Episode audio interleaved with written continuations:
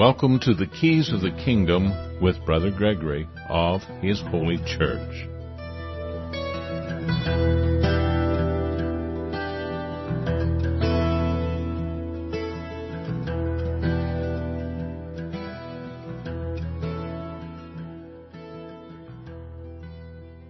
Well, welcome to Keys of the Kingdom. I'm Brother Gregory, and we're going to be talking again about the kingdom of God, and we're going to be talking about some things that uh, that uh, people may not want to hear. We always do, and uh, we may be talking about things that our people are ready to hear, which uh, is dependent upon the people, because we're going to talk about them anyway.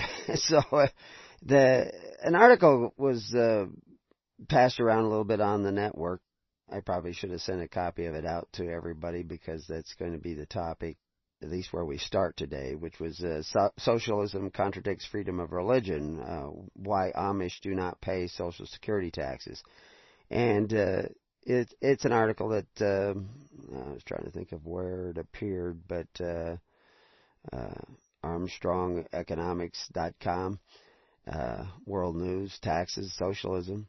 It was a little insightful. It could be a little bit more insightful if people understood the law more, which is always what we like to talk about uh, when we're talking about the Bible. You really can't understand the Bible unless you understand the law at the time that the Bible was written and the Acts of the Apostles took place. What was the conflict between Rome and early Christians? And most Christians haven't got a clue why Christians were being persecuted uh, in the early days of the church. What was the crime they were being accused of? Actually, one of the crimes they were being accused of is atheism. Believe it or not, that's actually one of the crimes that Christians were accused of and charged with was atheism. They didn't believe in the gods of Rome. But of course, who were the gods of Rome? Well, Caesar was a god and he appointed gods throughout the empire. And those gods were judges, imperial judges who decided imperial crimes. Today, uh, I guess in the news, they've got uh, Gorsuch is now, uh, I don't know, hundred some appointee to the Supreme Court. He's going to be sworn into the Supreme Court, and he literally, by the definition of the word gods, at the time of Jesus Christ, both the word for the Hebrew gods and Roman gods, Gorsuch is a god. That's right, he's a ruling judge. He is going to decide what is good and evil for you, along with all the other judges on the Supreme Court. They are gods.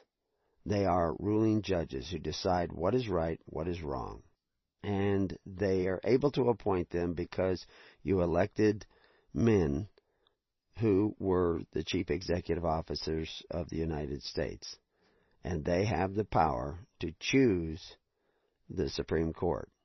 And that is the Supreme Court are the gods of the world which you have established for yourself in the United States. And of course they have they have gods in other worlds and they have actually international courts now that decide issues. Um, I was just reading today, uh, came across somebody who, uh, Raif Badawi, I guess it is Badawi, sometimes called Raif Badawi. And he's a Saudi Arabian and he's a writer and he, he said something, um, about uh, the university in uh, Saudi Arabia being kind of a den of terrorists because they were promoting so many terrorist ideas, and he blogged it, and uh, so of course he was arrested uh, because that's apostasy, and uh, that normally requires a death penalty. They didn't give him a death penalty. Originally they gave him seven years, then they gave him ten years without him doing anything additional, they just decided, ah, seven years is not enough. Let's add another three years on. And they put him into jail. And they also added to it 700 lashes with a whip. And, uh, but then they increased that now to a thousand lashes with a whip. He's only received 50. He was supposed to receive them all over a 20 day period, which, in my mind, would have killed him. Would have killed almost anybody he would have been whipped to death for his beliefs and uh, for ra- rather benign by our standards uh, statement uh, because he didn't say he just saying that some people that are gathering in that university are, uh, you know, encouraging uh, terrorism. And the truth is, he was right, but he said it, and you're not allowed to say that in Saudi Arabia. The, and so the same government that we are constantly, uh, at least under the Bush administration, we're hugging and kissing on both cheeks, does this kind of thing on a regular basis. And we think, oh, that's absolutely horrible, you know, and it's terrible that they do this just because, I mean, originally they, um, they arrested him for what he blogged and interviewed him for a couple hours and released him, but they froze all his bank accounts and refused to allow him to leave the country. I think his wife divorced him legally and then fled to Canada. That's where she's at, but uh, uh, he's still in in prison. This is all in the last few years. Well, last decade it started. Uh, I think in 2008 it started. And this is just one little tiny thing that goes on in Saudi Arabia. I mean, they cut people's heads off, they cut their hands off uh, for minor little infractions. Uh, rape is literally legal in that country. Slavery is legal in that country. Uh, and it is an abomination of human rights. What, that's another crime they accused him of is that, uh, actually they accused his lawyer of. They've arrested his lawyer now because his lawyer uh, allowed a human rights organization into the country to, you know, and talk to them because of the abuses of um, of uh, Badawi, uh, who's about 33 year old writer and blogger, and evidently in apostasy in Saudi Arabia. But they won't even let him out of the country. He could easily go to another country, but they won't let him out. He's a prisoner in his own country. That is what's happened worldwide. Many, you know, we we saw us older people growing up saw the people escaping uh, communist Soviet Union, uh, going through the Berlin Wall and jumping the wall and smuggling their their fiance out in in the trunks and in suitcases and all the different stories of people trying to escape communism and uh and being shot at. I mean, I had friends in school who uh, traipsed through, you know, two, three feet deep snow, carrying their little brother uh, and and their family, escaping with machine gun bullets zipping over their heads, uh, escaping from Hungary. These are real things. People were trying to escape from these countries, and now we embrace countries like that as if they are our allies, which of course, you know, Saudi Arabia has never voted one time for anything that belonged to the United States. Our values and our perception of things is constantly changing because of what we're told, because of what we hear in the media and in school and in our communities. The idea of religion itself, as you know, we've talked about many times, is the definition of religion has changed. If you redefine a half a dozen common words, religion, democracy, republic, you won't know what people are talking about. You won't know history, even if you were to read history. Today in your public schools, millions of children are being graduated who have no knowledge of history, no understanding of history, uh, poor understanding of the definition of words, no understanding that the definition of words have changed in the last 200 years. They simply are unaware of this and you can't go out and re-educate them. I am constantly trying to do it, but who is supporting our effort to show people the truth? Who is helping us get out there in the media where we can show people what is being kept from them? We, we live in a brave new world. We live in a world far greater uh, oppression, with far greater oppression than we saw in the book 1984. And people don't know what's going on and they, ha- they lack knowledge. They are in bondage like they have never been before. They are prisoners in their own country. They cannot travel around. In every country of the world, there is no free countries in the world. There is an appearance of freedom, a delusion of freedom, but there is no freedom anywhere in the world. We can point at places like Saudi Arabia and a lot of other countries and say, oh, well, we're not as bad as those guys. But the reality is we are bad in this country as well and in all countries. And, and this is important, it's getting worse. It's not getting better. And it's not going to get better without knowledge and understanding and a conviction to go the right way. And that right way is the way of Christ. We have millions of people who think they are Christians today in America. And they are actually doing absolutely the opposite of what Jesus said to do. They are radically doing the opposite of what Jesus said to do. And that should be no surprise to us because when Jesus came to Judea and to what was known as the world, the Roman world, Jews, for the most part, were doing absolutely the opposite of what Moses said to do. They were doing contrary to what the teachings of Moses were. They thought they were doing the teachings of Moses. They said they had Moses, that they, followed Moses, they followed Abraham, but they were actually doing absolutely the opposite of what Moses said to do. Today we have a country they call Israel over in the Middle East, and people think that you know these are the chosen people, etc., etc., and these are true Jews and all this. Uh, liter- well, I might as well say it nonsense. The fundamental laws in that country we call Israel today are absolutely opposed to the teachings of Moses. Absolutely contrary to the teachings of Moses, who said you should have just weights and measures in your purse. They don't have that. They have iron coin and, and literally Federal Reserve notes. We just heard today that, you know, they're, they've bombed Assad in Syria because Assad uh, supposedly uh, gassed his people after inviting UN inspectors into his countries within 10 miles of the location of the UN inspectors, he supposedly gassed his own people.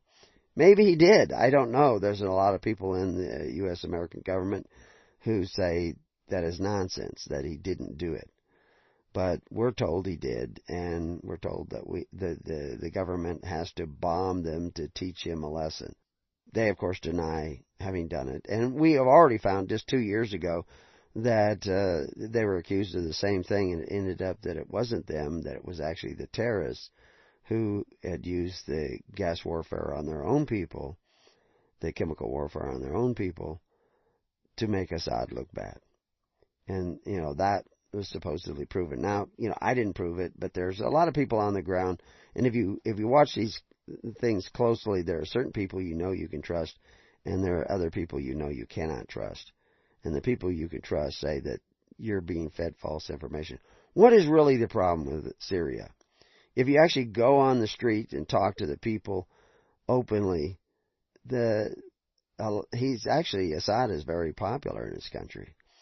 Yeah, he's a dictatorship, but he's facing you know a, a, a lot of problems in his country. I don't know if the guy's a good guy or not. I don't. I never met him, but the the reality is is in my opinion just looking at the facts and again looking at law in that country the economy of that country how it operates the and looking back in history at places everywhere from Panama to East Timor to uh, Iraq Afghanistan all these countries had one thing in common.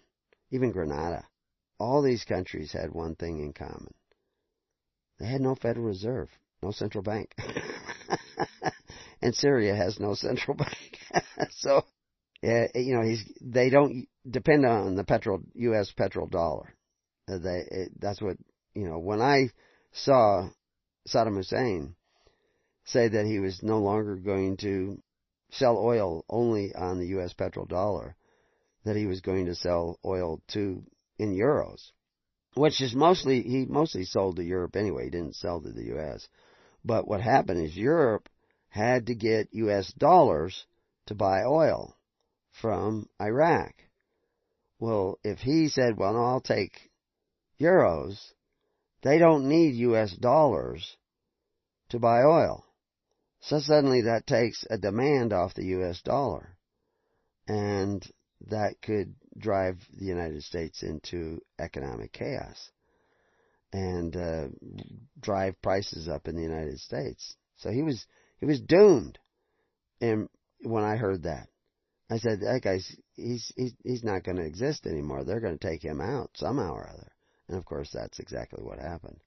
Same thing with Gaddafi. Gaddafi was trying to create a money system, you know, the denarii, as you know, the price oil in that, and get all of Africa to follow that. Well, that would have been devastating to the U.S. dollar, which is hanging by a thread all the time now. I mean, that's a collapse that's inevitable. Same thing happened in Rome, but people don't know history. And when you study history, again, you need to study the laws at the time. You know, whatever time in history you're studying. You have to uh, study the economy. What what is driving the economy?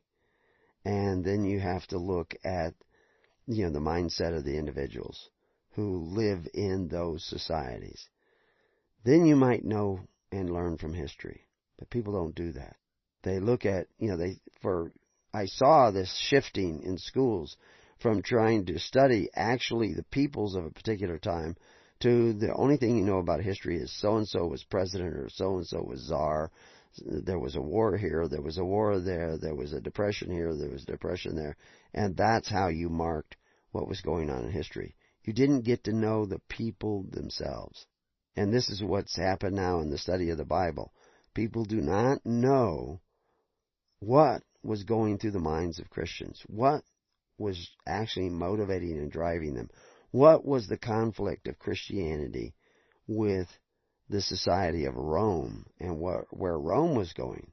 Rome had been a republic for 500 years before Christ. But by the time Christ was born, it was no longer a republic. The republic was virtually dead. It had become an indirect democracy, electing emperor after emperor with an electoral college of the Senate. It had changed. The emperor was the commander in chief. They had none before. The emperor was the Principes Civitas. The emperor was the appointer of imperial judges throughout the empire, which by the word that we see in the Latin text, he was the apotheos of Rome. He was the appointer of gods. All these things were going on in the political environment, in the legal environment, in the social environment of Rome when Christ was born. And Christ came saying, Seek ye first the kingdom of God and his righteousness. The kingdom of God, Christianity was called the way. It was a different way to live. And modern Christians have abandoned that way of living. They have abandoned the way of Christ. And they follow after strange doctrines that are contrary to Christ. And the people believe their ministers, and the ministers believe what they were taught in their schools, but reality here, I'll blog this, that your modern theological institutions are a den of terrorists to true, Christianity. That's right. The modern theological universities and institutions are dens of terrorists to true Christianity. They oppose true Christianity. If Christ was here explaining to them what they've got wrong, they would want to crucify him again. They would want to destroy him in the press. They would want to demean him. They would want to persecute him and his followers. All the time claiming that they are following Christ. They, they, because they do contrary to what Christ actually said to do. And all, almost every religion out there does this. Now, some religions out there actually do some of the things that Christ said to do. Some of the things that the church used to do a hundred years ago, they're still doing. And one of those is the Amish. so anyway, we'll take a look at the Amish. Uh, Badawi, by the way, I said he only got his first 50 uh, lashes, and they've been postponing it because he'll probably die. Uh, you know, a thousand lashes, you're not going to survive that. In 20 days, that's what it was originally supposed to receive, those thousand lashes over 20 days. So you can just do the math. 20 into a thousand, how many lashes he gets a day? Uh, he was going to be dead. There's just no two. He's a little tiny guy. You don't survive that. And so he would never have to be in jail for 10 years. And he would be, gladly leave the country, I believe, uh, and, and go to Canada with his wife. and, uh, as opposed to receiving a thousand lashes. But he's not allowed to. Because he's a prisoner in the state. And the fact is, is that's the way it is with a lot of people today. You'd be prisoners in the state. They don't want, if you contradict what they, their doctrine, their teachings, you're go, in every state, they're not going to let you go. And, uh, by design, just like when people were escaping for the Berlin Wall. But people aren't trying to escape from the United States yet, at least not very many of them. And the reality is, is there will come a day where you want to escape, but there won't be any place to go. There will be no place to hide. So anyway, we'll take a look at this article uh, of socialism contradicts freedom of religion. Why Amish do not pay Social Security tax. First, just a reminder, religion is not what you think about God. That's the way it's defined today. If you look it up in a dictionary, what you think about a supreme being, that's the way they define religion. Religion 200 years ago was defined as the performance of your duty. Religion was not what you think. It was a performance of duty. And that duty was your duty to God and your fellow man. And we know by Christ's teaching that your duty to your fellow man was to love him. And the word they use there for love is translated many, many times charity in the Bible. So you were to help take care of the needy of your society in pure religion through charity, unspotted by the world, and the word world there is the word that means constitutional order or system of government. Unspotted by forced contributions. You were to take care of the needy of your society. That was religion. And socialism is the religion you get when you don't have that religion, and the modern church today does not have that religion. They do not take care of one another through faith, hope, and charity. We'll be right back and tell you one of the keys to the kingdom.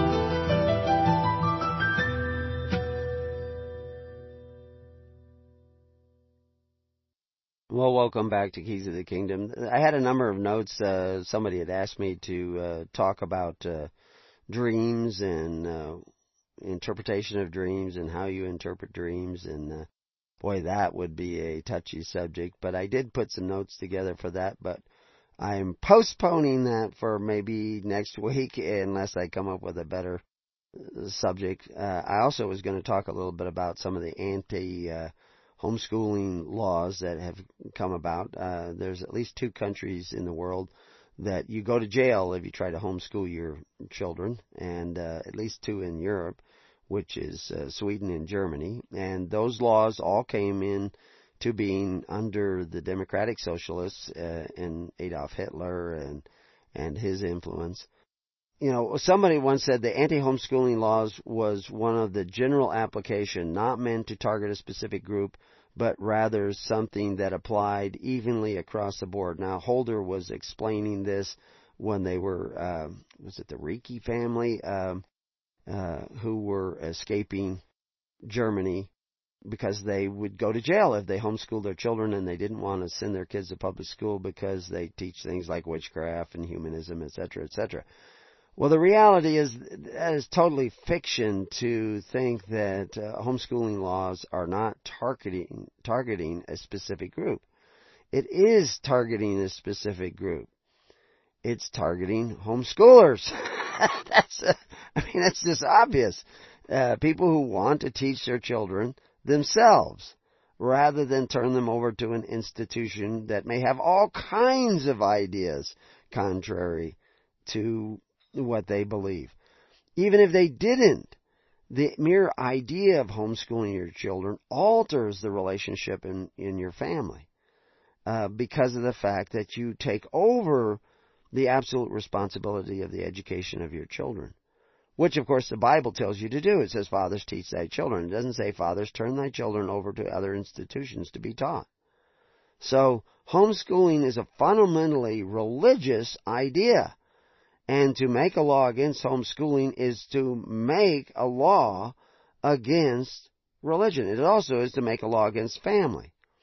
Because why would they do that? Why, why did they even care if you educate your children at home? I mean, if you want to want to make sure that the children are learning reading, writing, and arithmetic, eh, which is education, you could impose some sort of teaching requirement where you know that the child has to pass some basic math and reading skill tests, etc., to see that you are actually teaching your children.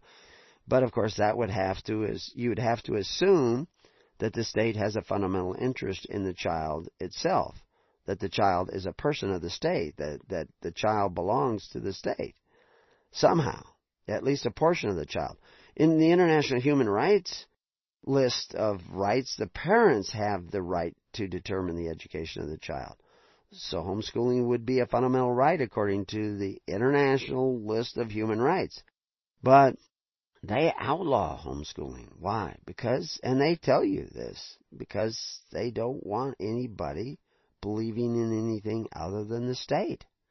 Because the state is a religion that that's what the state is. It's a religion. It's a system of belief which prescribes duties to government and the gods of government uh, that you must perform under penalty of going to jail, receiving lashes, whatever it is, uh, or being fined. He was also fined that uh, that Saudi who uh, questioned the what was going on in the university, he was he was uh, fined and uh, supposedly going to get a thousand lashes and ten years in jail because he had the audacity to question what they were doing in the university.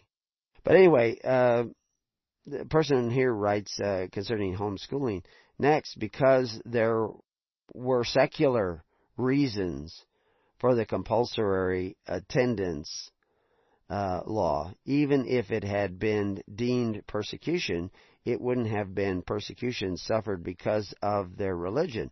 Yes, it would, because their religion says that they were had to be responsible for the education of their children. That's what the Bible says, and has said that for thousands of years. Fathers, teach thy sons. And nowhere does Jesus say, Fathers, don't teach thy sons, turn thy sons over to Caesar to be taught. Come on now, pay attention. What is the fundamental interest of Caesar in your children? Is Caesar the father of your children? Well, of course, Jesus did say something about that, and every single person who goes to theological school should understand this. Somebody was just writing, again, wrote me about uh, uh, somebody who's uh, the voice from the desert. He he calls himself, and he he questions the the veracity and authenticity of uh, modern churches and religions. But then he goes on in one of his, I think it's the second video he put up, and he starts saying that uh, you call no man father means you're not even to call your own natural father an authority in your life, a father. Once you've grown up, you shouldn't look to your natural father as the father of your family. That's absolutely ridiculous. That guy knows nothing about history, nothing about the language of the time that the Bible was written, nothing about uh, what that meant when Jesus said, "Call no man on earth father." Because in the Greek text, you see the the word patri, which was used also in Latin to address every single senator of Rome. Everybody knew that you would see it in letters, Patri Cicero, Patri Seneca. That that was the title of a senator of Rome who elected the patronus of Rome, the Our Father who art in Rome, patronus meaning our Father. And Jesus says you don't pray to those fathers, but you pray to our Father who art in heaven. You apply to Him for benefits. You are not to apply to men who call themselves benefactors, but exercise authority one over the other. You are to take care of one another through faith, hope, and charity in the perfect law of liberty, which is what Paul said, which is what Jesus said, which is what even John the Baptist was saying. But your modern preacher doesn't have any idea of that. He says, go to the men who exercise authority one over the other, who take from your neighbor to provide you with benefits, go to them and apply to them for benefits. Absolutely contrary to what Christ was saying, what John the Baptist was saying, what Moses was saying. Moses said, You don't get your benefits from Pharaoh. You benefit one another through love. Even your enemy you're supposed to love. Give drink to your enemy, he says. Jesus said, Love thy enemy. And again, the word love there is the word that we see used as charity. And if you go read our article on the red heifer, you'll understand what that is. But we have scholars out there telling you that the red heifer is a cow with not one single white hair anywhere in its entire body. And they're out there actually raising red heifers, trying to breed absolutely purely red heifers when they go through every single hair looking for one that has nothing but red hairs because then they can ship that off to Israel to be sacrificed and they have sacrificed the red heifer and they can rebuild the temple. Absolute, utter, stupid nonsense. but people are doing this and spending tens of thousands of dollars in order to do that. And if you read our article, you'll know that the sacrifice of the red heifer heifer had nothing to do with a bovine, nothing to do with red hair whatsoever. Absolutely nothing to do with that. Any more than you're supposed to take your bread down to the lake and throw it out on the water tomorrow. Because the Bible tells you to cast your bread upon the waters. It doesn't tell you to cast your bread upon the waters. It's a metaphor. Wake up. I mean, these people need to be dope slapped.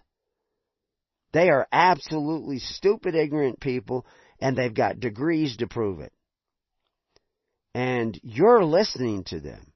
You actually, there is actually a teaching going around, very popular, very popular amongst Christians, that you don't have to do anything and you're automatically saved. I just had somebody from Colorado tell us that their daughter was told by the minister that she doesn't have to be sorry for what she does wrong because Jesus has already forgiven her. Isn't that absolute utter nonsense? Jesus said, unless you forgive, neither are you forgiven. Period. That's the doctrines of Jesus. You want to get away from that?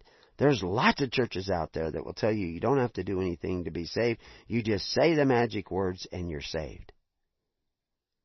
It's nonsense. It's absolute utter nonsense. It's total apostasy. But I don't have to sentence you to jail for such apostasy. I don't have to uh, threaten you with a thousand lashes because of such apostasy. You're going to get them.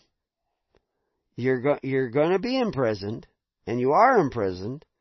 You're imprisoned in the bondage of Egypt because you've accepted such absolute utter nonsense that you don't even know what love is. You don't even know who Christ was. So anyway, let's take a look at this article. I promised you we would, and uh, and we'll, we have about an hour and 15 minutes to look at it. So anyway, in 1935, Roosevelt introduced what they we call the Social Security Act. I've actually not only read the Social Security Act, I read the book by the guy who wrote the Social Security Act. You didn't even know that book existed. And I quote extensively in our articles on employee versus enslaved and uh, articles concerning Social Security, which is not social secure socialism, and uh, tell you how this all works together and how it makes you, brings you into the bondage of Egypt. That's what Social Security does. It, you waive a right to a portion of your labor. And that portion will be determined by the United States Congress and the governments which you have chosen for yourself. But it goes on in the article to say, however, the act was described as old age survivors and disability insurance. And the author of the act actually says it was sold as if it was insurance, but it was not insurance because the United States government is not an insurance company. So it's not insurance. You can call something a red heifer, it doesn't have to be a red heifer. That's just what you call it. okay? you can call something Christianity, but it may not be really Christianity. Just because you label it that doesn't make it so. Okay. Goes on to say, at first the act covered only industry and commerce. It was later extended to include farm operators in 1955. There was actually another inclusion, which they don't mention in the article, in 1960, which includes professionals like medical people, like doctors. And lo and behold, suddenly you have all kinds of benefits to doctors, you know, where, you know, like Medicaid and Medicare and all these kinds of things start coming into play all built on this little camel nose that came into the tent we call the Social Security Act. All across the world, similar things were being enacted. National insurance and and social uh, insurance and all these things were coming to play in countries all over the world because and this is one of the things that I found out over the years is that the laws of a country are often not even written by people in that country. They have teams of lawyers who write these laws all over the world. And they, they, every one of these countries start following suit. So if you have a country that suddenly decides not to have a Federal Reserve System like Syria, oh, their days are numbered. They're going down. it's going to happen. and uh, there's none, and you can buck it for a while, but uh, it's going to create havoc. And of course, one of the things that they want to do is create lots of refugees, and of course they have. Most of the refugees you see are not really coming from Syria; they're coming from all kinds of other countries, and uh, and there's a reason why, and it's because the it's not just the nose of the camel that has gotten into the tent; it's quite a bit. Uh, the SS tax, Social Security tax, was to be a rate of three percent of the income up to an established limit. Uh, that limit would be, you know, if, if you earn anything over a certain amount, it's no longer taxed. And uh, those numbers have all changed. You're over 14% now, and uh, and that even that three percent is not an accurate figure because how they were collected at first. But we won't get into all the details of that. But basically, that's what we we saw coming into play in 1935, changed again in 1945 and 1955 and 1960. Lots of amendments to it. None of which you people have read and know nothing about because you are kept in ignorance. But we, we're not going to go, we don't have to go through all of it, but we give you the basic fundamentals in the article employee versus enslaved. Because that's what it was. You were signing up for the Pharaoh's system where you were going to have to pay 20% of everything you produce into the government. That was what Pharaoh said. That he would own 20% of your labor. Well, today, the government owns far more than 20% of the labor of most people. And the only way you can get out of that is to not work at all, which a lot of people have decided to do. But anyway, the Amish pay taxes because they believe the Bible said paying unto Caesar what is Caesar's. But all taxes are not based on the fact that Caesar just has a fundamental right to take money from the people. You have to remember, for 500 years, there was no Caesar in Rome, yet they had a government. They had a republic. The first Caesar was Augustus, who was Octavius and was given the title of Augustus, Caesar, and also the title of Apotheos, appointer of gods. And the whole fundamental nature of government changed, and but the people were members of this institution that Caesar was the ruler over. Now there were some governments at that time that were not subject to Caesar. But uh, that's because the world of Caesar did not reach everywhere. Tarsus was one of those, at least at one time. And there were others. And even Judea. There was a question as to whether Judea was really, Judea really hadn't been conquered yet. There had an influence had come with the Romans when they were invited in, and we go through this in numerous articles and even in books.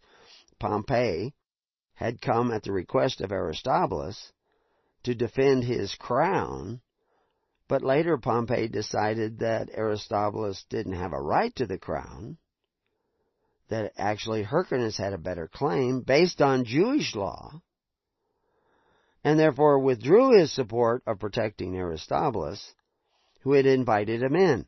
Hyrcanus did not invite him in, so therefore his presence there was not legitimate.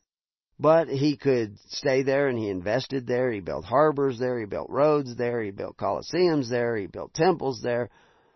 And he developed an interest in Israel.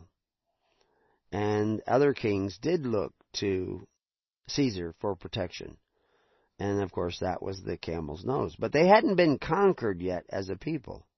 They had instituted a system of social security under Herod, and you could sign up for that and with including baptism if you were Jewish, because that was a Jewish tradition. But if you were Roman, you could sign up under the Temple of Roma, also built by Herod, for Social Security, which was run through the government buildings we call temples. Temples like the Saturnalia Temple, the Temple of Saturn. And in order to register there, you would register your birth certificate, you would register when you became of age, and you would begin to sacrifice on those altars, and those altars in those institutions provided Social Security for the people who were signed up under this temple or that temple or that temple. Christians didn't sign up under those temples. Christians had another way that was based on charity, not forced offerings. That is absolutely clear. Anybody who reads Jesus Christ objectively knows that he said you are not to be like those other governments who have men who call themselves benefactors but exercise authority one over the other. If you are not striving to create a system of social welfare we call religion based on the performance of your duty through charity, if you're not striving to do that, you're not striving to follow Christ. You're not striving to do what He said. You're not striving to seek the kingdom of God and His righteousness. If you're not gathering together with a network of volunteer ministers to help take care of the needy of your society, through faith, hope, and charity and the perfect law of liberty, you're not pursuing the kingdom of God. You're not seeking the kingdom of God, and you're cer- certainly not seeking the righteousness of God. So therefore, you are not a follower of Christ, and you're not a Christian. You can tell me all of what you think about God and, you know, whether there's a rapture or not a rapture or whatever, uh, you know, whatever nonsense you, you know, that you have to keep this day or that day and you have to wear this clothes and that clothes. You're not a Christian though. Because you're not seeking the kingdom of God, which is operating by faith, hope, and charity in the perfect law of liberty, or as Moses would say, free will offerings. You're not seeking that. You're not gathering together with the intention of practicing pure religion. You know, taking care of the needy of your society unspotted by the world. You still want to go to the world, pray to the benefactors who exercise authority for benefits, pray to the fathers of the earth for benefits, and pretend to be praying to Jesus Christ or to your Father in heaven for benefits. But you're not striving to be that church set up by Christ, where he thought you did need ministers. He thought you needed to have ministers appointed that would take care of the business of pure religion. You evidently don't think that's necessary. That you can practice pure religion without ministers connecting you to the next congregation. You just get together with your little groupie group and look at the Bible and decide what you think about God. And you think you're practicing religion. But you don't know what religion is. You're not practicing pure religion. You're not striving and seeking like Jesus said. You're, you're brainwashed. You're fooled. You're under a strong delusion. You need to turn around.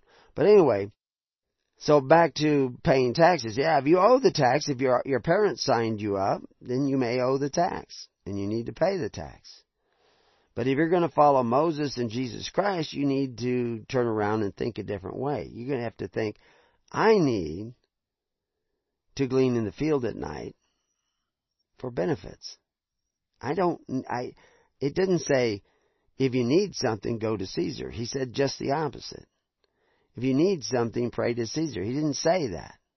It's not about paying taxes. It's about who's your daddy.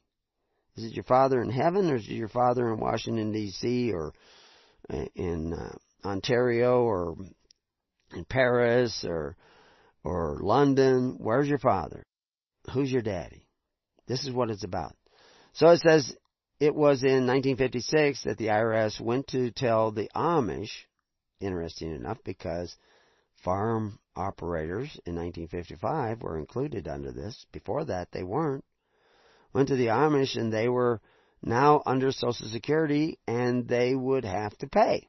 One of the Amish was quoted in November of 1962 in Reader's Digest articles saying, allowing, quote, allowing our members to shift their interdependence on each other to dependence upon any outside source would inevitably lead to the breaking, breakup of our order.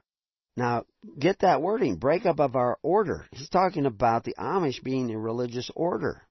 I'm not telling everybody to become Amish. I'm just giving you this as an example. The constitutional question, as the article goes on to say, that has never been decided what happens when the taxing power of government violates the First Amendment and the freedom of religion? It clearly states Congress shall make no laws respecting the establishment of religion and prohibiting the free exercise thereof. What's religion? Let's talk about that when we come back again. What's religion?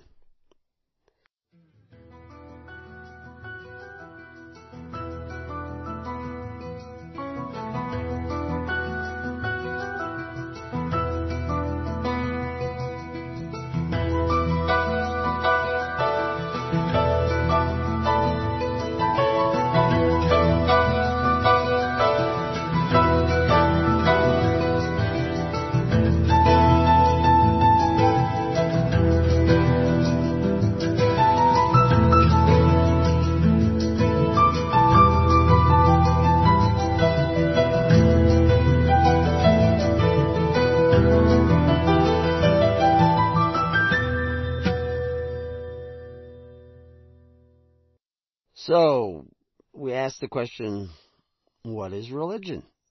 Again, religion is not, as it is defined today, what you think about God. In a vague sort of way, you might turn the term into some sort of religious idea that what you think about God is is key to this thing we call religion, and it, in, in a vague sort of way it is, but religion itself, pure religion especially, is the performance of your duty to God. That is what religion is. You're not practicing religion because you think something. You're practicing religion because you do something. Modern Christian religion is telling you you don't have to do anything. But that's not what Christ said. Christ said it's not those who say, but those who do. Modern religion says it's what you say. You say you believe in Jesus and you've confessed it. But the fact is, is what you do is what you confess. If you say, I love, honor, and cherish this woman when you're marrying, but you run out with all kinds of other women, you don't take care of her, and you certainly don't honor her, then what you say doesn't make you a husband, does it? You're not a husband. You're contrary to what a husband is. And your marriage ceremony is a lie and falsehood, and she has a right to an annulment because you lied. You tell me you believe in Jesus, but you don't do what Jesus said to do. Your claim to be a Christian is a lie. It's false. Because you're not doing, your, your confession is not just what comes out of your mouth. Your confession is what you do, and Jesus makes that clear. That if you love Him, you will keep His commandments. Because your love for Him controls your actions. That's what faith is. Faith is probity. It controls your actions. It makes you do things a certain way. If we go back to that article and, and we look at uh, some of the things that we see uh, being espoused in that article, uh, uh you know, back again, he says, inevitably lead to the breakup of our order. You know, the Amish fellow saying that if we're looking not to one another, but looking to the state, people outside of our order, that this will cause our order to break up because what binds our orders, not contracts, covenants, and constitutions, but our dependence and love for one another. And of course, that's what bound original Christians a love for one another. You know, Jefferson wrote in 1802, the article tells us this, to the, to the Baptists of Danbury, Connecticut, that there should be a wall of separation between the church and the state. If the church is practicing that religion, you know, providing for the needy of their society through faith, hope, and charity in the perfect law of liberty, and not depending in any way, shape, or form for that welfare, from the world because he, it has to be unspotted by the world. And he's not talking the planet. He's not talking, you know, the globe. You have to, your religion has to be unspotted by the globe. He's talking constitutional order or system of government.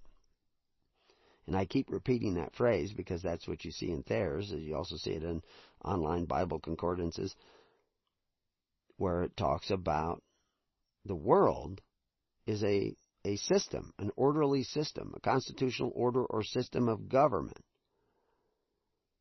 It's an order. The government is an order. The church is an order. The church cannot depend upon the world, the state. There's a separation between them. And the truth is, the church in the wilderness, which was the Levites, was separate from the people. Originally, was separate from the world.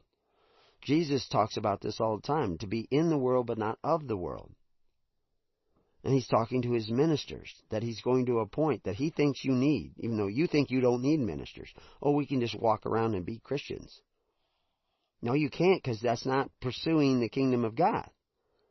In order to pursue the kingdom of God, you have to pursue ministers who qualify as ministers of Christ and to do what Christ said ministers must do and and be bound together not by constitutions or contracts or covenants, but bound together by this interdependence for your religion.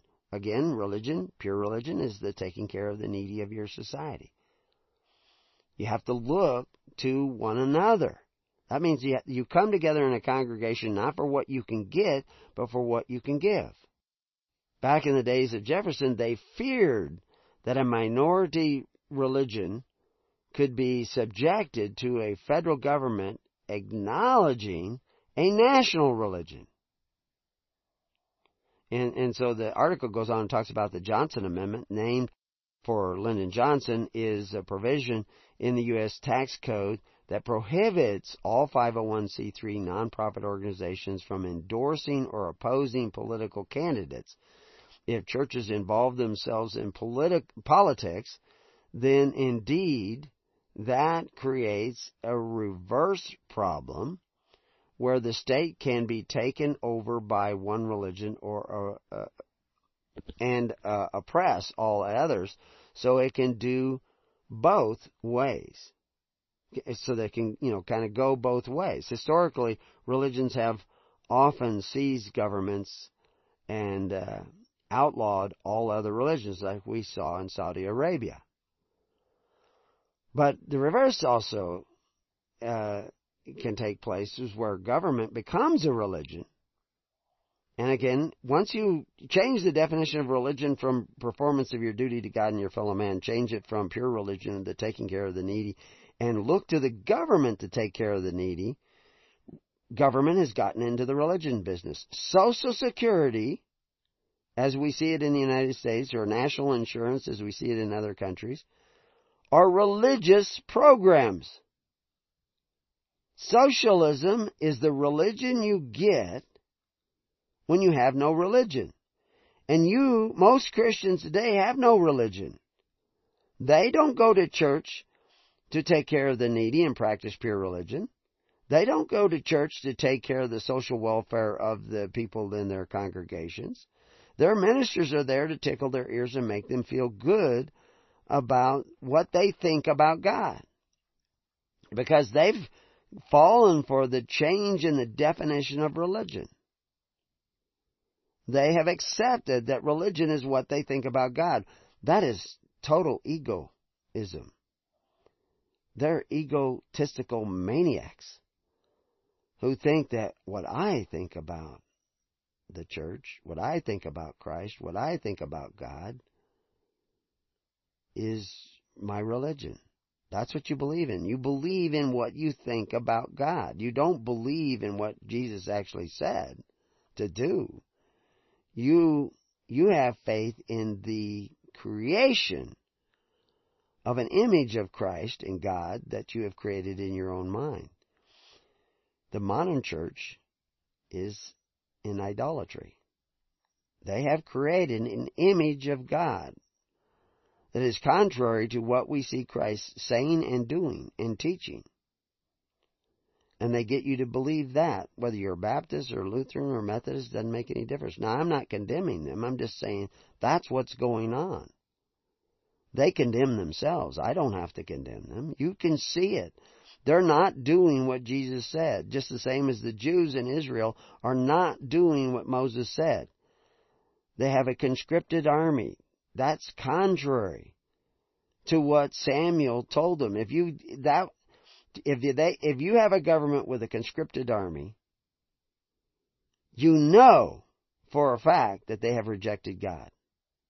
Because Samuel said that's what you will see when the people reject God. They will elect a government that is powerful enough to take their sons and daughters. And in Israel, both the sons and daughters are conscripted. They will have, you know, uh, diverse weights and measures, you know, diverse coins, worthless money. They won't have gold and silver in their pockets based on weights and measures. They'll have coinage and notes and all that. And they have all that. They will have progressive income tax, which is usury. That's a use tax upon your own labor, upon your land. They have all that in Israel. All that's contrary to Moses and what Moses taught, and certainly contrary to what Christ taught. They don't operate by faith, hope, and charity. They operate by force, fear, and violence. And even though they've been very successful, they will not be successful always. But that has no, nothing to do with prophecy, that, that land over there. It's completely a delusion. Because the kingdom of God is not made by hands. It's not by, made by drawing out borders on the ground. Israel was wherever the faithful put their foot. Whether it was in Tarsus or in uh, uh, Scandinavia or wherever the faithful went, that's the kingdom of heaven. The temple was never to be built out of dead stones, but living stones. That's those ministers. And the altars were to be of clay, that's you. And those stones, that's volunteers who operate by faith, hope, and charity. And the red heifer is not a cow or a heifer. It's uh, it's those are metaphors, and you've unmoored the metaphor and you've lost your way. So he goes on to say in the article, in this instance concerning taxation in direct conflict with religion, a group of Amish presented a petition to Congress with 14,000 signatures. Naturally, Cong- Congress ignored them. Uh, the Amish reasonably questioned what uh, possible harm they could do by not paying into Social Security. We do not want to be burdensome, but we do not want to lose our birthright to everlasting glory. Therefore, we must do all we can to live our faith. The IRS moved to go after the Amish and seize their bank accounts. The problem was they had none. The IRS then sought to go after anyone buying milk from Amish and attack their payments to divert them to the IRS. Most simply refused uh, for such a scheme would happen just once and end the business. The IRS, refusing to consider any religious principles, moved in to seize property, in this case of the Amish, and that meant cows and horses. They would rather have the Amish die than respect anyone's right to religion. This is the article. I'm not saying this. It, actually, Valentine Byler of the Amish community in Pennsylvania owed uh, four years of IRS taxes, and the IRS, of course, tacked on interest and penalties uh, to raise it up to three hundred and eight dollars um, and ninety six cents. Evidently, Byler argued his religious forbid uh, paying for insurance. But of course, Social Security is non-insurance. so that argument was faulty to begin with. But anyway, the IRS said uh, that was a technicality and then it was uh, reality just a tax, which of course is true. Goes on, uh, has no, this uh, Byler or Byler, I actually spell it differently here, uh, has no bank account to seize and they issued a summons to appear in court for a charge of contempt. The judge in the Federal District Court of Pittsburgh, Pennsylvania, according to the uh, Reader's Digest article, angrily demanded that the IRS agents, don't you have anything better to do than to take a peaceful man off his farm and drag him into court? And the judge then dismissed the case. The IRS never gives up. The IRS had to issue a statement on April 18, 1961, in which they said since Mr. Byler had no bank account against which to levy for the tax due, it was decided as a last desperate measure to resort to the seizure of sale of his personal property. The IRS seized the three Byler's six horses, three of uh, his six horses, uh, while he was actually plowing the ground for the spring planting. The IRS then sold the three horses at auction on May 1st, 1961, getting $460. They then used, which I can guarantee you those horses were worth more than that, and this to satisfy the $308 debt, and then charged him with $113 in expenses and graciously returned $37.89. Uh, all of which, all this activity is costing the government far more than they, they would receive. The incident made national news and was being used by the, the, the communists to show how capitalism was ruthless. And New York Herald Tribune reported that story with, uh, with a, a bold headline, Welfareism Gone Mad. And of course, the amazing thing is the IRS did not see the insanity of what they were doing. They were just trying to bring all the Amish into some sort of line. I'm I'm sure that uh, the Amish all gathered forces and the guy got all his fields plowed and and it meant very little. I mean, Amish are fairly well off. They go out and they they buy farms with cash. You know, they they do well because they it's not how much you make, it's how much you spend. But I, again, I'm not telling everybody to become Amish. I'm trying to get you to think outside of the box and realize what really is going on here. The IRS is saying that it's a tax. It's not insurance. And of course, the guy who wrote the plan said it wasn't insurance. and there are many other sources. The, uh, the, the Supreme Court says it's not insurance. As a matter of fact, you could owe the tax and not get a single benefit. They could remove all benefits, which of course is what Pharaoh did.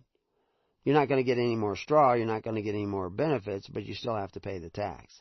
And you'll probably see that if if collapse doesn't come first, but uh and you're already seeing it to some degree as they cut benefits. Most of the benefits they're cutting, they're cutting because of inflation. They just don't increase the amount of payment that you receive and therefore inflation, you know, rising of rents and everything else is eating up what you, you may receive. You have to remember now, Social Security is bankrupt. There is no money in any separate Social Security fund. Social Security is totally bankrupt because the United States is totally bankrupt. It doesn't have any money. It's operating in the red. The only way you can get any payment from Social Security is to borrow money against the future, which is borrow money against the future of your children and your grandchildren and your neighbors' children and grandchildren. So, with every Social Security check you receive, you curse your children. So all these prophecies from Peter and Paul and Jesus Christ, they've all taken place. You curse your children, You've become merchandise, you belong to them. You pray to the fathers of the earth, you don't have pure religion, you call yourself a Christian, but you're actually workers of iniquity. And one of the reasons is because you, some of you out there actually think we don't need ministers to believe in Jesus because you think the practice of religion is what you think about God. But that isn't the definition of religion. And it's certainly not the definition of pure religion. And you can't just be care, caring about the widows and orphans in your little congregation. Because that's not kingdom. You have to care about widows and orphans on the other side of the world, all the way in Australia. Or if you're in Australia, all the way in the United States. You have to care about, but how do you even know where they are? How do you know, know who's who? Well, you don't because you don't seek the kingdom of God. You don't seek the government of God, which is another form of government, a government that operates by faith, hope, and charity, not by force, fear, and violence. And unless you're gathering in a network of congregations, free assemblies, caring for one another through sacrifice and service,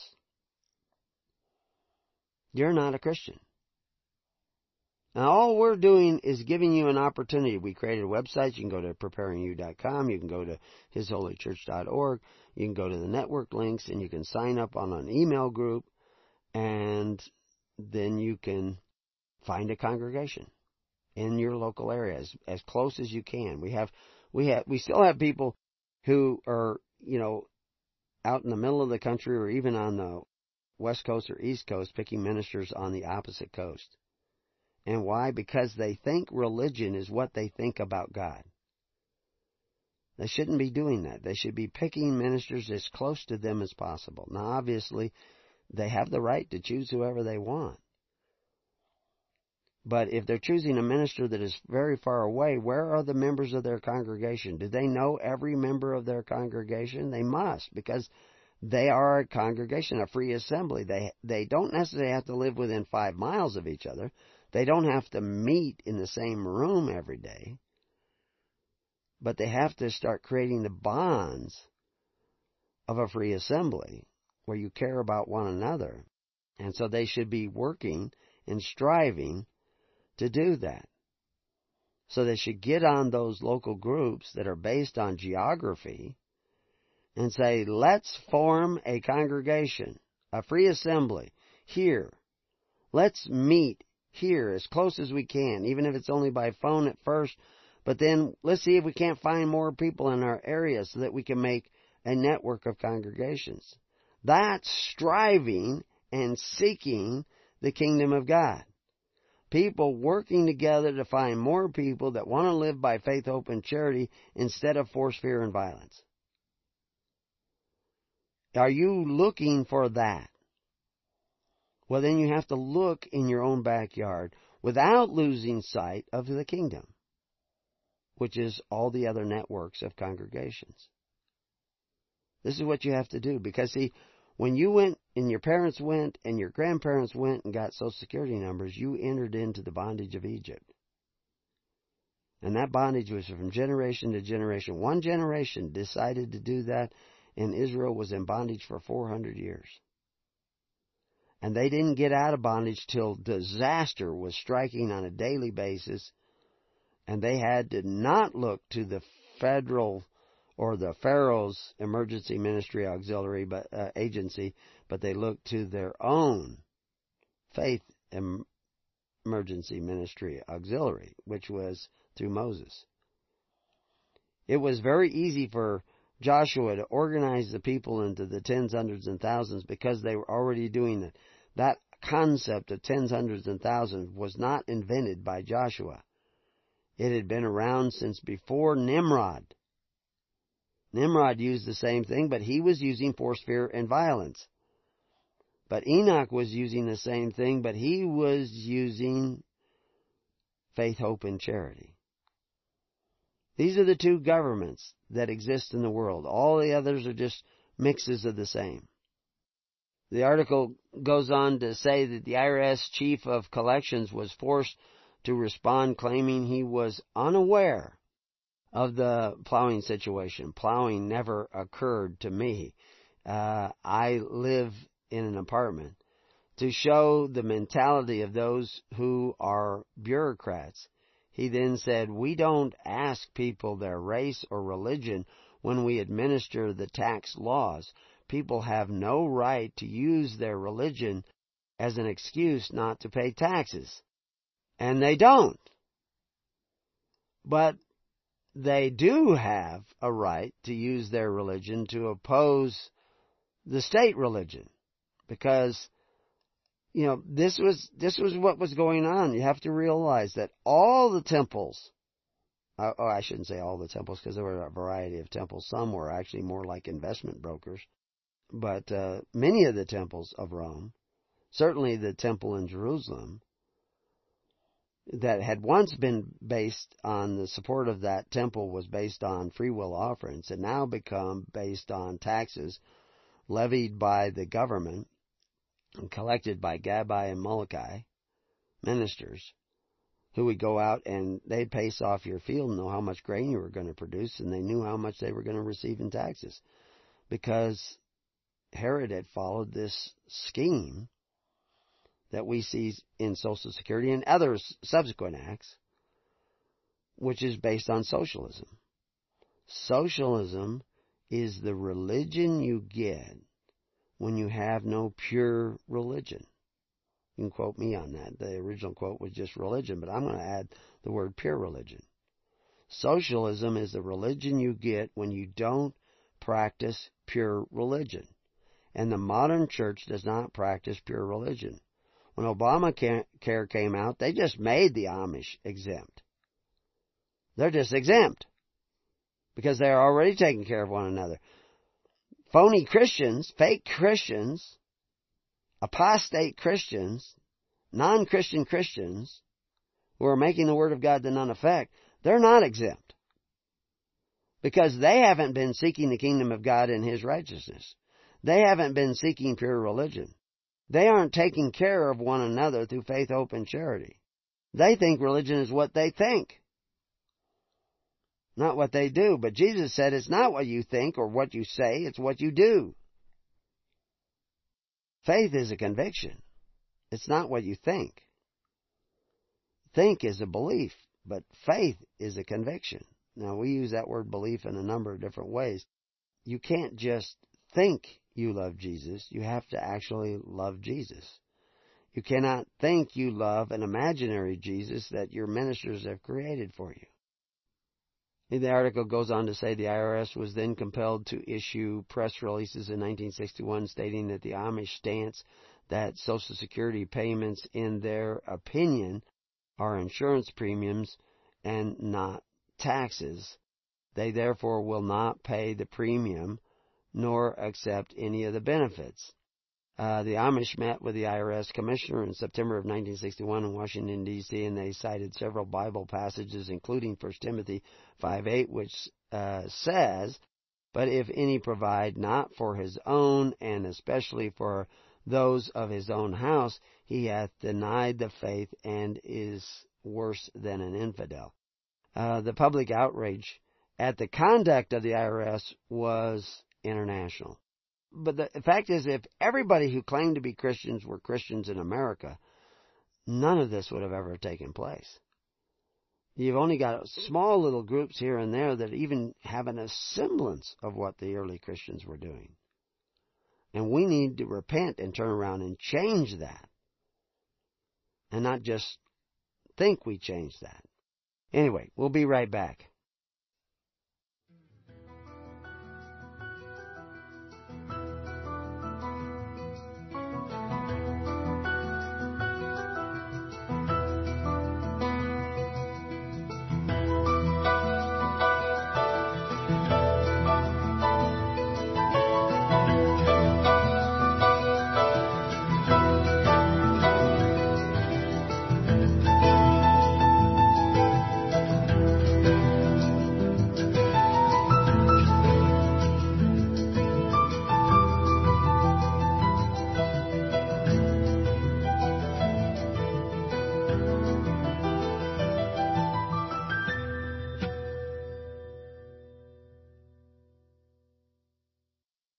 Well, welcome back to Keys of the Kingdom. I, I, we're not going to get a chance to go through the entire article, uh, so I'm going to skip around a little bit here. But uh, it's important to understand some of the things that uh, were uh, discussed in, in the article. The, and again, I'm not advising people to become Amish, but uh, I actually am just advising people to become Christian. And there are problems with the Amish thinking as well, but we're not going to pick on those guys because they're actually doing a better job than most of the other Christians. The Amish argued that they were uh, entitled to an exemption based on the First Amendment. Well, no. They they really should be saying that they were entitled to an exclusion. The true church, His holy church, I didn't start it. Christ did. Very important because Christ was around before 1950, and I'll explain why I say that. That I'm just trying to conform to Christ. I'm not a separate sect of the Christian religion. I am a, uh, uh, seeking to be a minister of Christ, and if if I am, then I will depend entirely upon the Holy Spirit for my comforter, not upon anybody else. The uh, they uh, so they're not the, the true church is not looking for an exemption based on the First Amendment. They are looking for the exclusion of Christ that there is another king, one Jesus. And that is we are separate from all other governments that we are we belong to Jesus as ministers of Jesus. The average congregant, first century church congregant did not belong to God. They might belong to the government. They might belong to a master. We see that where somebody was actually a slave to somebody else, and Paul says, go back and serve him.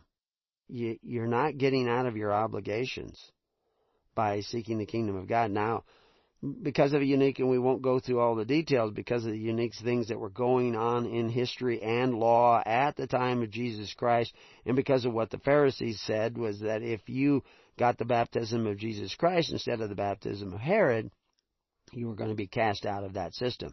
Once you were cast out, you were literally, when you got the baptism of Jesus Christ, you were opting out of the system of social welfare that was set up by Herod in the temple and run by the government, which we see in Matthew 23:23.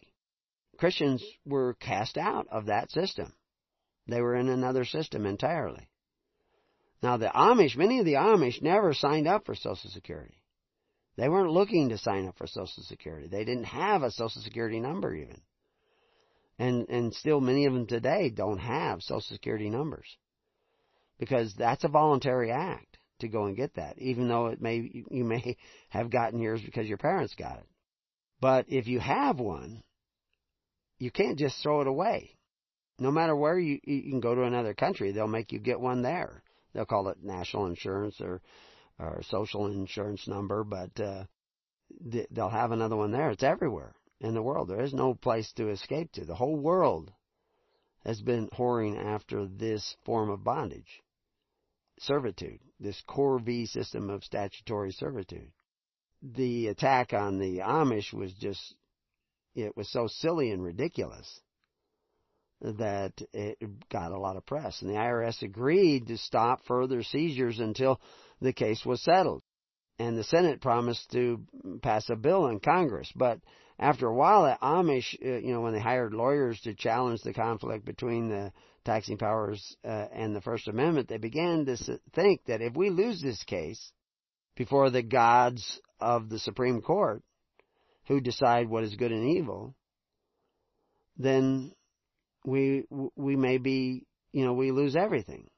And of course, Congress was beginning to think that uh, if they won the case, then all of a sudden we're in trouble. But the reality is the case of Christianity, and I won't I won't give you the specifics. The, the true case of the true church established by Jesus Christ is what Jesus said it was. The real argument is what Jesus said the argument was. Jesus says, My kingdom's not of your world. You don't have the right to sit in a judgment seat to judge good and evil of my kingdom. This is where Jesus is completely separate. He's not looking for an exemption. He's excluded because he is separate. And that's where the church needs to be. And the Amish don't really have a means by which to say that. Because they're not all that separate. They're pretty separate, but they're not all that separate. So you need to, you know, and I'm I'm not going to give you the details. Just don't have time right now. And and the fact is, is some of this is not meant for general consumption. In Genesis 26:5, if you go back there, it says God says, Abraham obeyed my voice and kept my charge, my commandments, my statutes, my laws. And that included tithing, because he did tithe. God's law of tithing gives you the choice as to who to tithe to, when to tithe to them, etc. Abraham tithed to Melchizedek, who was what? The righteous king of Salem. What Salem? Peace. Melchizedek, king of Salem, means righteous king of peace. And for, you know, thousands of years, everybody agreed that Melchizedek was Shem who was inheritor of the world. And he, but nobody knows who Shem blessed until Abraham. Because Shem was still alive when Abraham was alive, according to Bible chronology. But anyway, that's another whole story. So what does it say in Matthew 23:23? Woe unto you scribes and Pharisees and hypocrites who had set up a system of social welfare through the temple where you signed up and you had to pay in. And they went out and collected what you paid then. Ye hypocrites, for ye pay tithes of mint and anise, what and cummins, what is this? They actually, you know, that was a plant that could be grown in your windowsill. And they would actually come and count the branches on the plant to know how many of those one tenth of those branches had to go to the temple. Because it was a compelled tax. They were enforcing the tax. They were no longer free assemblies. They were collecting the tithe but they omitted the weightier matters of law, judgment, mercy, and faith.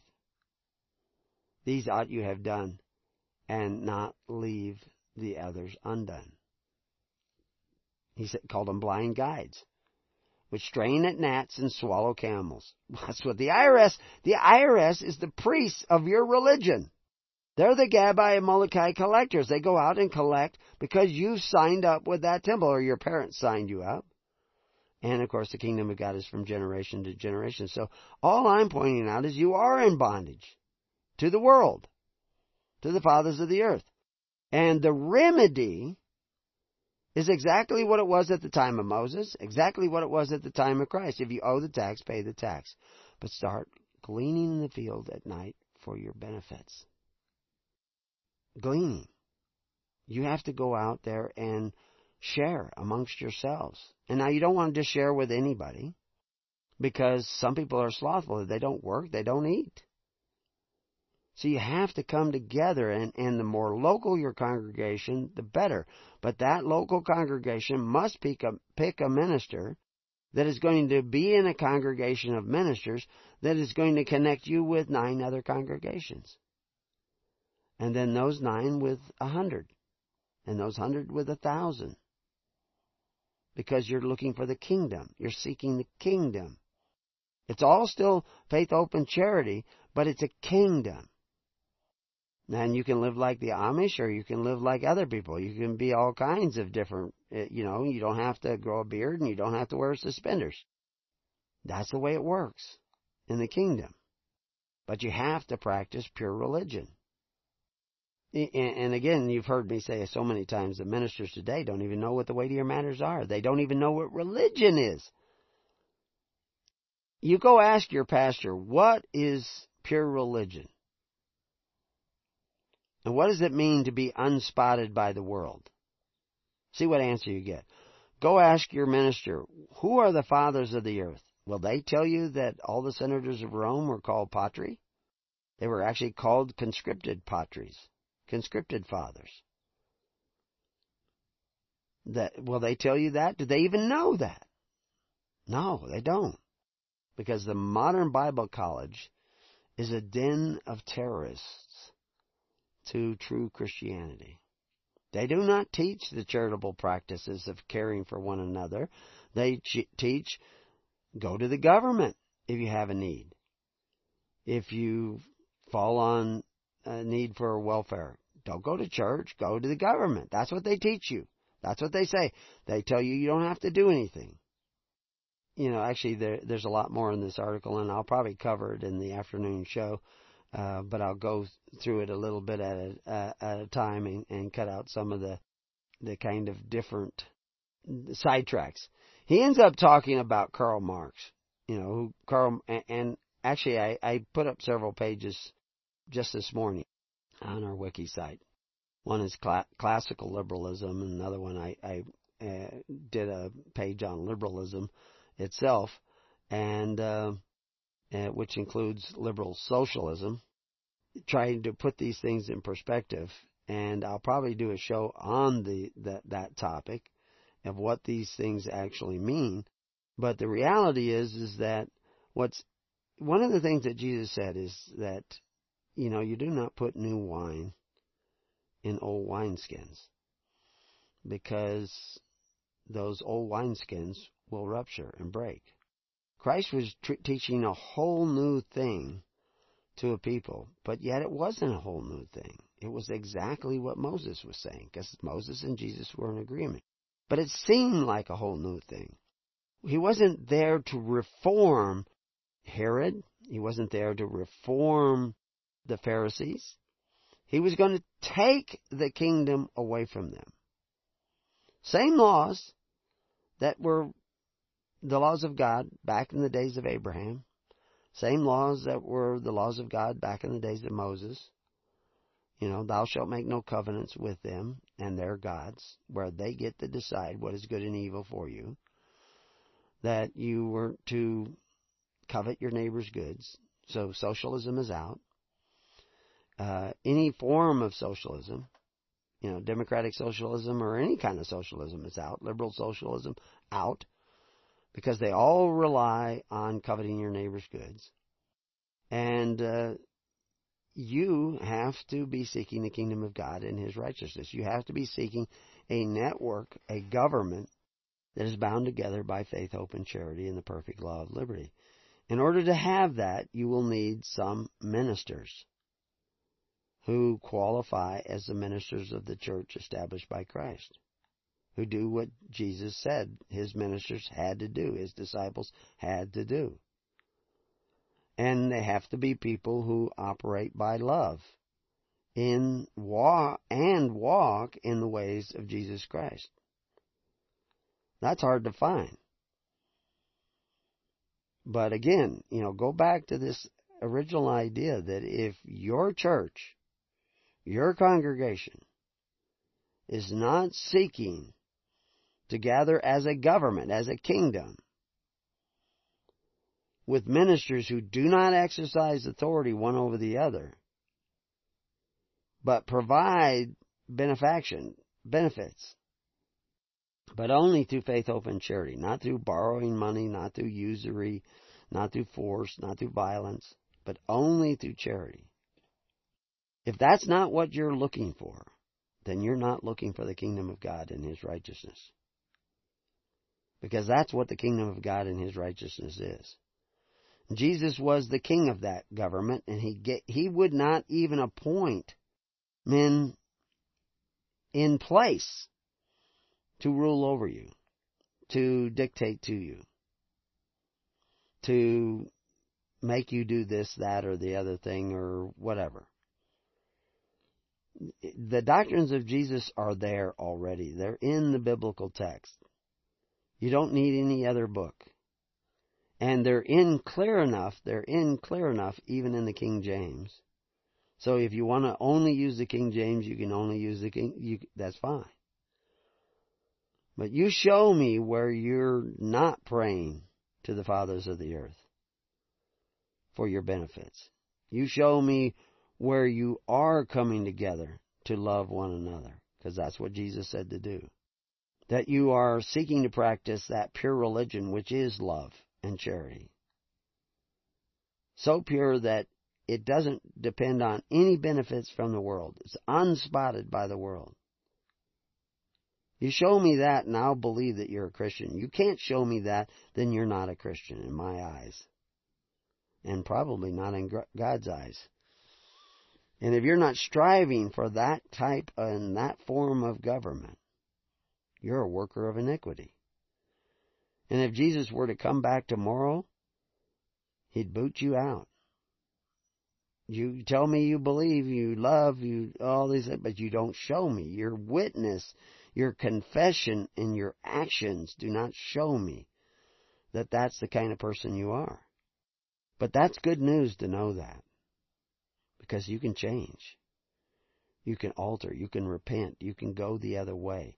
And in going the other way, you will come face to face with your own inadequacies and your own shortcomings and your own fallings and your failings and your st- and the stumbling blocks that have caused you to stumble in the way to trip and not go the way. So when, once you turn around and repent and start seeking that actual kingdom of God for the living and not just for the dead, then knowledge will come to you. Knowledge of what you need to know, what you need to do, how to do it, and others will gather together with you to do what you need to do, and there isn't any time to waste in this process. There never was. But you have wasted time. You have followed falsehoods. You have believed lies. And now it's time for you to change and go the other way. To turn around and seek the kingdom of God and His righteousness that's what we're trying to do through the network. So some people, somebody was saying, I didn't know how to join the network or how to do these things.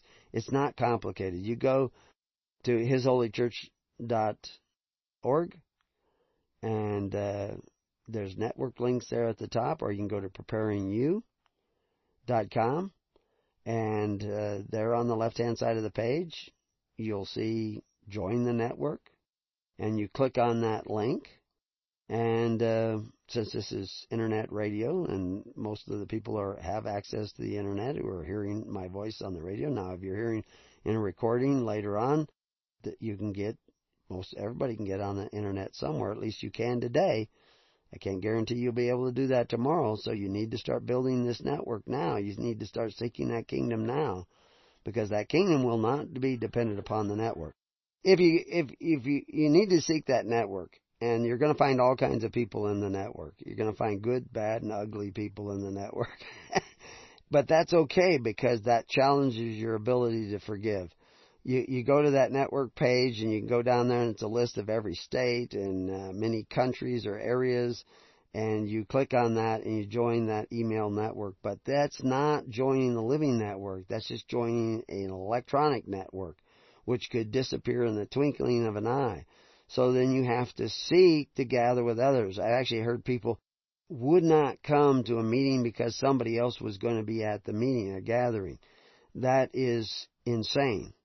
That is ridiculous. That is nonsense. That is not the way of Christ. Christ gathered with prostitutes and publicans. And he came into the room and sat and ate with them and taught them. In what? In hope that they repent. And that's what everybody should be doing. Set aside your agenda and start seeking the agenda of Jesus Christ. Because that's what he was doing.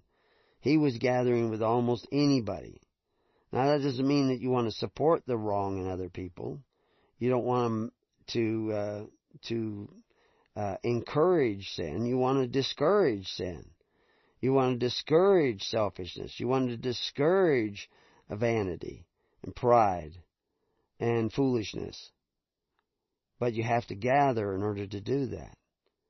And pray before you gather that you will go into that gathering with the Holy Spirit. And that whatever lessons that God has for you to learn, that you will learn in that gathering. These are free assemblies. These aren't corporate entities. So when you gather in these groups, you gather to seek that kingdom. And, you know, I, I always uh, remember that uh, this has happened a number of times now where people said that they wanted to be a minister of His Holy Church. And, you know, in other words, conform to Christ, because His Holy Church is not a corporate entity. The church is the body of Christ, but we're just seeking to be that church. His Holy Church is not, not a name, it's a phrase describing what the church must be. The church must belong to Jesus Christ. It must be separate from the world. That's, that's His, that's holy. The church is the called out. It must be called out spiritually by Christ to be His holy called out. His separate called out. That's, that's this description.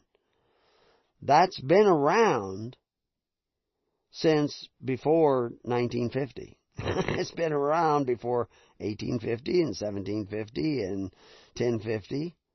It's been around since Jesus Christ. It's apostolic. It's passed down from the apostles, from minister to minister to minister. And I want to pass it down to more ministers, but those ministers must conform to Jesus Christ. And we lay out in the Free Church Report. We have a study coming up uh, on the Free Church Report. I, I think it starts. Uh, I had it here in front of me just a little bit ago. May, uh, I think we picked uh, May 9th is the day that we're talking about uh, doing it, and we're starting to put uh, that together. It will be a call in, and it'll be 6 o'clock Pacific Standard Time. And if you're on the network, you'll see all kinds of announcements of that. And we're going to go through the Free Church Report and what the church is actually supposed to be doing, how it's supposed to be doing, how it is excluded already. It is separate from the state. But the church is the ministers called out to serve the people in free assemblies. People aren't free anymore. They're in bondage. But they will have an opportunity for freedom and liberty under God coming up soon. Hopefully not too soon because you're not ready for that freedom under God. Because you don't know how to walk in the kingdom. You haven't been looking for the kingdom. You've been looking for self-righteousness and self-justification.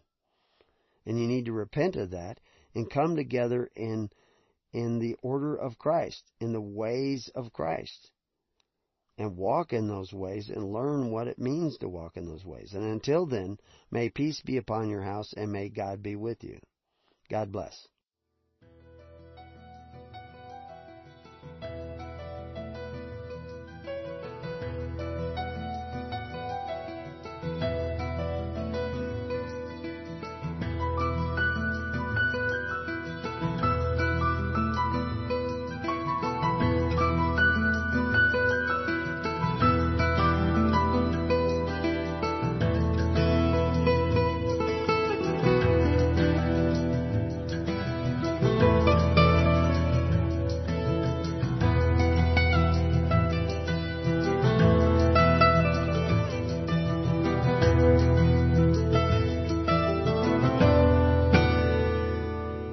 Have been listening to The Keys of the Kingdom with Brother Gregory of His Holy Church.